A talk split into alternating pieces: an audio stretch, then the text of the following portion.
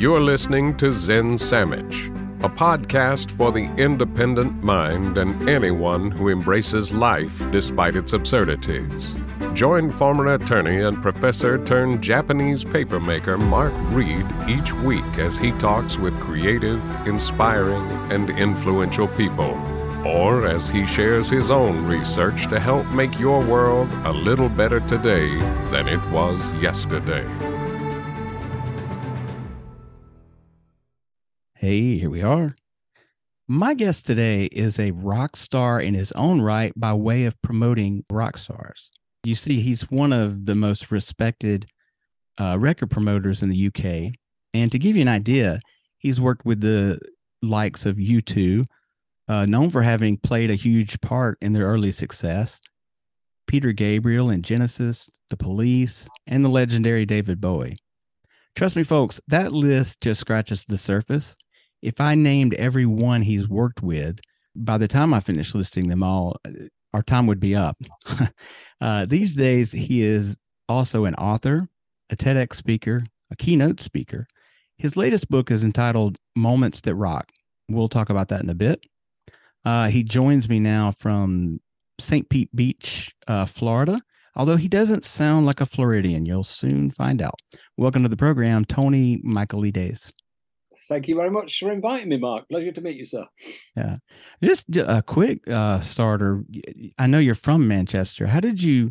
I know in 2004 you came to the United States, uh, and you tell me what that uh, alien green card, the uh, alien of extraordinary ability green card, or something like that.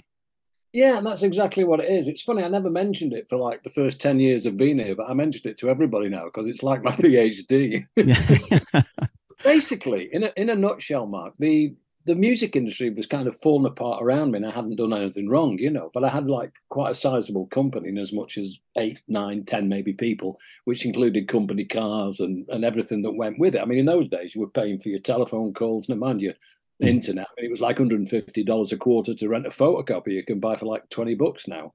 so I bought a place in Florida in the mid 90s where I used to bring the kids as they were growing up doing Disney and all that. So I, I got introduced to a lady from Bradenton who kind of specialized in Brits um, coming to the US. So, and a lot, at the time, it was kind of in that boom period. Well, actually, no, it was before that but the Brits could afford pool homes in the in the US, you know, and a mm. lot of them were selling. I, I, met one guy, for instance, who'd um, he worked in IT, and he he he, he came and he he got a um, a visa which lasts for like a couple of years, I think. Then you got to right. renew it again, but you've got to employ a couple of Americans, file taxes, have somewhere to live. Well, I had somewhere to live, so. She contacted me back and she said, Well, I've seen this, I've never done one. And it was that alien of extraordinary ability. And it was mm. kind of like, um, you know, there was some kind of criteria. You know, you had to meet like four of the seven or eight. Right. And things like awards and distinctions. So I got all the bullshit out and put it on the wall, photos awesome. of it, you know. And I was thinking, well, some kid who kind of, you know, works in Homeland Security or whatever, and maybe U2 and Bowie are his favorite bands. It's like, boom, accept this yeah, guy. Stamp, and then I got like, um, yeah, I took photocopies of, of, pages of books that I was in. I got referrals from, you know, Bowie's people, presidents of record hmm. companies. Um, and it was funny because it was, I've always found it difficult promoting myself, but I did a really good job with that. And then, mm. and then you know, I didn't have to have a business to open or anything. Um, I got a letter back from Obama, you know, congratulating me and all that. Um, and apparently, if you go to the government website, it's awarded to a small percentage of people who've reached the peak of success in the field of endeavor. And mine was kind of arts and music. Wow, nice. well, there's so much here I could ask. I, I know that you you met Led Zeppelin when you were like 15 or 16. That was Ultimately, a fan. What's that? That was a fan. I wasn't working with them. well, yeah, I know. I, um, but ultimately began your music career selling records out of the back of a van in 1974. Got your start in promotions at Island Records, and in the 90s, you were David Bowie's publicist. So it is almost overwhelming to even know which story to start with. So I'm going to go straight to the heart of what I'd like to know first. And that is of your career spanning decades in the music industry. Tell us right off the bat the biggest moment you were a part of. Well, I mean, it's quite weird that we're doing this on January the 9th because January the 8th was David Bowie's birthday and uh-huh. January the 10th is the day he died, you know. So I'll kind of be, you know, do my own little kind of, you know, remembrance and posting probably on Facebook and what have you tomorrow. Um, I have to say that that my story, Mark, is working with people whose records I bought as a kid. So I would have to answer your question with David Bowie. Mm. Um, now, don't get me wrong, David Bowie would have been fine without me because I was his publicist for that tour, but I promoted his record. But David Bowie wasn't on every interview and TV program and things. You know, he was a total rock star. You know, didn't have the time to do all those things, and he didn't need to do it. Right. And at the last minute, I got from their PR company in London recruited, so to speak. You know, mm. um, but you know, I went to see David Bowie split up the Spiders from Mars in front of me as an 18 year old and was devastated and really pissed off with them. It's like, how can you do this? You know, where's my next David Bowie record going to come to? and then, like 25 years later, I'm sitting down, you know, before the sound check, going through all the promotion that's available. And, um, you know, and that doesn't happen to a kid from the north of England. And I think the older you get, and especially when the roller coaster ends, the more appreciative you become. Mm. And I look back on that now, and um, I have to say that uh, that was like, it's almost like knighthood in my game, you know. well, so that, that's kind of my moment that rocked, yeah. Well, that actually, I'll skip ahead to a question I was going to ask later uh, about Bowie, um, because I didn't know it was good. It was going to be a David Bowie moment for you. But what's it like sitting next to David Bowie? And what I mean by that, obviously, it's amazing. But are you just sitting there starstruck the whole time, or do you get to a point? Do you spend enough time that you you get a you gain a sense of comfort with him? The thing about David Bowie, Mark, is is yeah, he's he's he's a legend, and he always will be because you know, like on my website, some of my own quotes, where I feel like I'm on a mission to help keep the legacy alive of some of the greatest artists that ever lived. But there's that fine line between like not sounding like this boring old bloke they bring out the cupboard. And it's like, let me tell you when the music business was great, you know, and being relevant today. But there's a generation of people growing up that never had it to miss it, you know, because to get into Bowie and things, I mean, it does involve like the boring old man bit of me saying, like, well, you know, you have to sit down and listen to a record. It's not like, I mean, at, at three seconds is a view on YouTube. Mm. I mean, I don't know what you get out of three seconds, but we live in an age of instant gratification. And the, the incredible thing about Bowie was he always wanted to meet everybody that worked with him, you know. So I was oh. commissioned to go meet him, the, the, you know, in the Manchester show. Oh. And um, you know, I, I, went backstage and was chit chatting and got, like I say, the royal seal of approval. So I was on the road with him next day, and little things like I went to see the sound check at the, at the first show, like Liverpool, um, and you know, he was sat at the end of this the walkway while the drums were being sound checked. You know, boom, boom, boom. You know, he was having a cigarette, and I walked in, and it was like, "Hi, Tony." Well, honestly, people that David Bowie meet that should remember my name, you know. and then every night, that there's there's a couple of things that I have to share with you, and as you're in charge of editing, I'll leave it to you. Um, but the, but the thing is, Mark, that that you know, every night I used to have to sit down and and and go through what was available. Well, who doesn't want to interview David Bowie? Every press, every radio, every TV. Mm-hmm. Uh, one night I was in um, Nottingham, you know, and um, he said, "What's what's going, Tony?" You know. So I said, "Well, there's this guy from the BBC, Mark. He's a uh, sorry, David. He's he's a huge fan. You know, he's got all your records, this and that, and everything. And then the other one's the ITV guy, but you know, it, it's it's a different. You know, the, the gig sold out because he was playing smaller venues, very intimate venues, under under thousand seaters. And um, and he he said to me, he said, "Well, what do you think?" I said, well, you know, it's entirely up to you, David. You don't have to do any of them, you know, but I would do one. I would do the guy who was a fan, David. And honestly, Mark, he looked at me and he said, Well, if you think I should do it, Tony, I'll do it. I swear to God to this, this was 1997, so we're 25 years on. Yeah. Um, I, I walked out that dressing room and I was, uh, you know, he, Iman was on the road with him, so I respected his, you know, time, you know, with his with his wife and everything. So I walked out the dressing room down the corridor. I was clenching my fists. It was like I don't believe this. It's like David Bowie's just agreed to do something on my recommendation and one of the strangest days of my life was was when he was when he passed away because I got contacted by so many media to do interviews. Mm. You know, I woke up, my texts were full, my messages and this. You know, the local paper here, the Tampa Bay Times, the um, the TV company wanted to send somebody around to interview, and I was in a, a total state of shock. yeah. because it was like you invented this alien rock star in the 70s. How can you die? David Bowie doesn't die. Uh, right. So I had to write back to these people, say, hey, listen, guys, I know you have deadlines to meet. Can I just have an hour or so to grieve? Mm. You know, just a human being type thing. Um, but the graciousness and the humility of Bowie is, and I always, always say that that the, the biggest artists, Mark, are the easiest to work with because they don't turn up wasted. They're not like late. Hmm. Um, mm. They're respectful. They appreciate that it's not all about them. It's about a team of people. Mm. And the entourage around Bowie are people that have been with him a very, very long time. Well, let's let's talk about the book, uh, Moments That Rock. Uh, it, it's essentially your life story, a terrific read.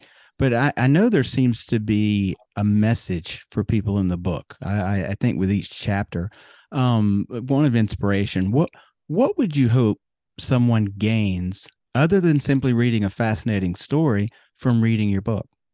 Well, just in the introduction, like the start. I mean, I mean, I wrote a book a while back, and it kind of went from me growing up into lessons learned from rock and roll.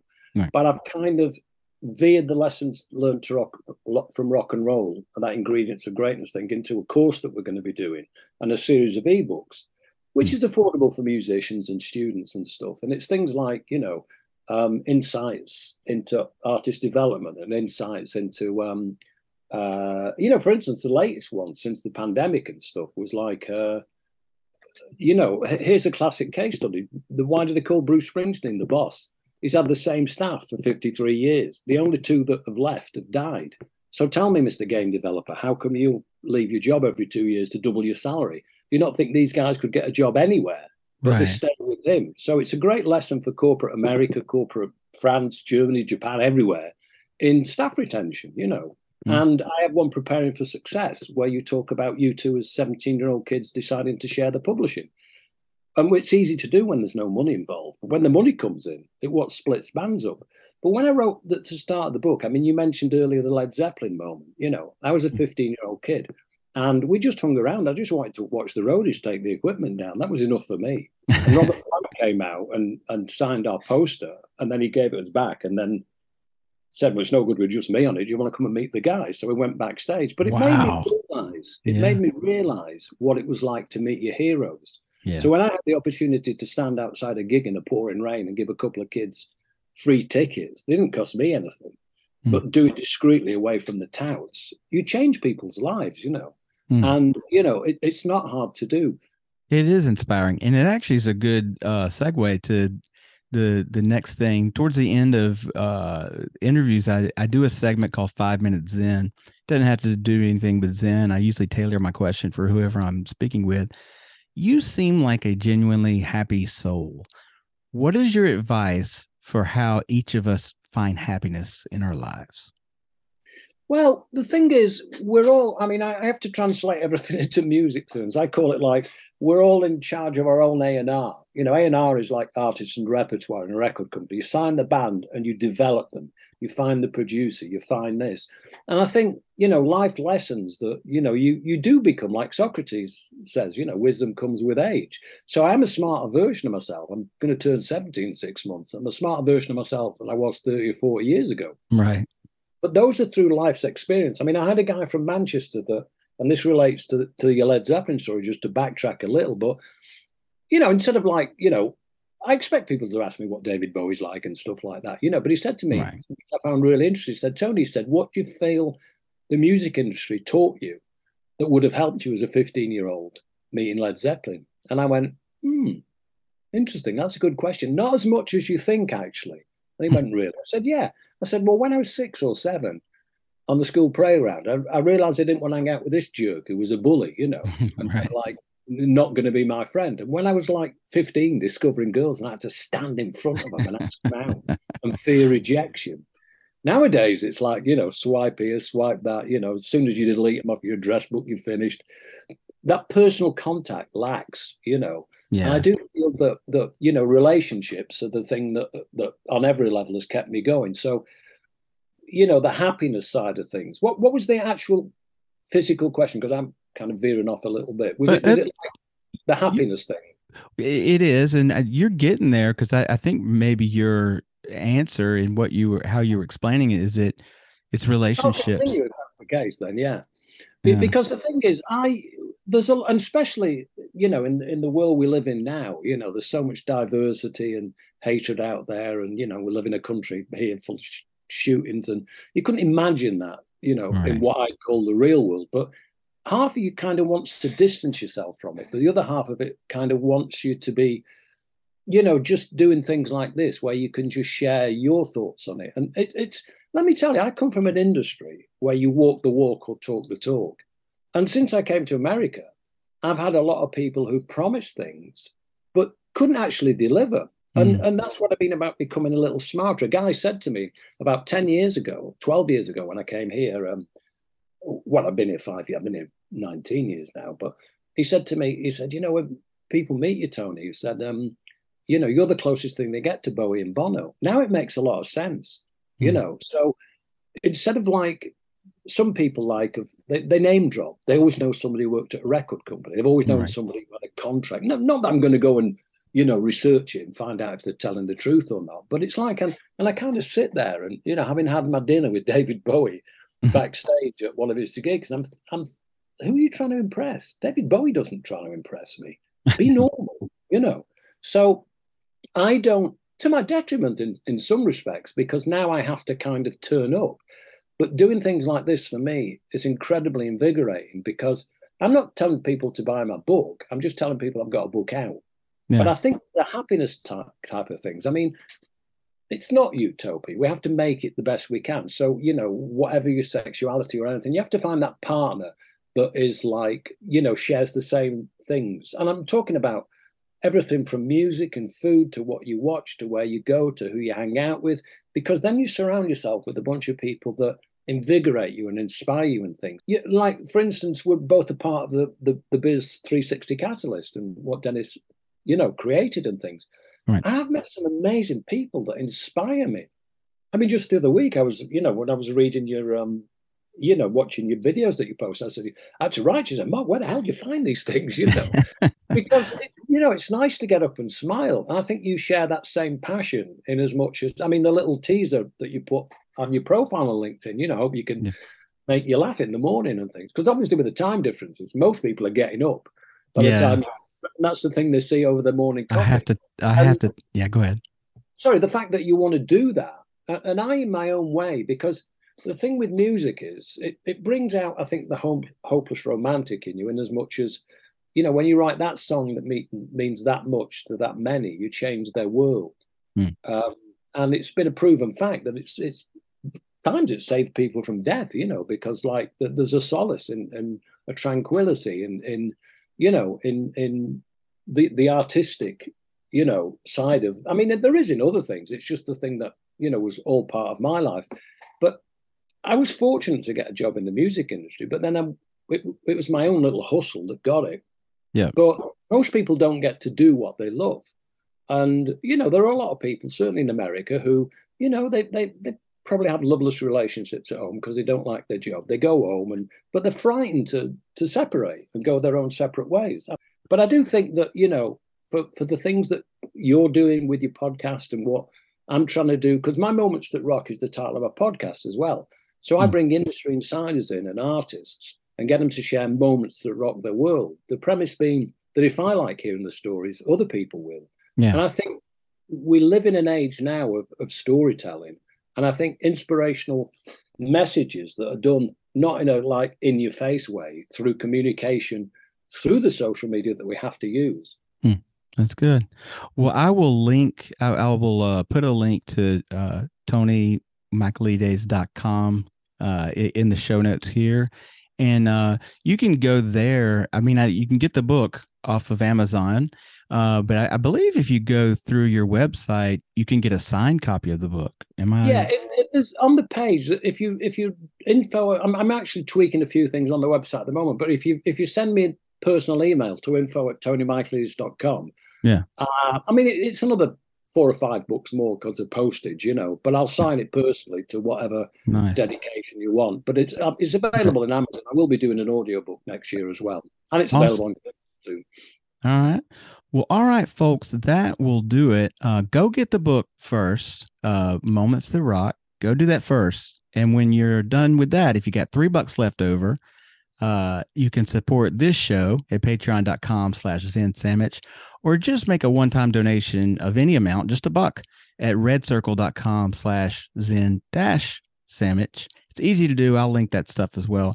Tony, it's been an honor and a pleasure to talk with you today. I appreciate your time. Very inspirational stuff. Thank you so much, Mark.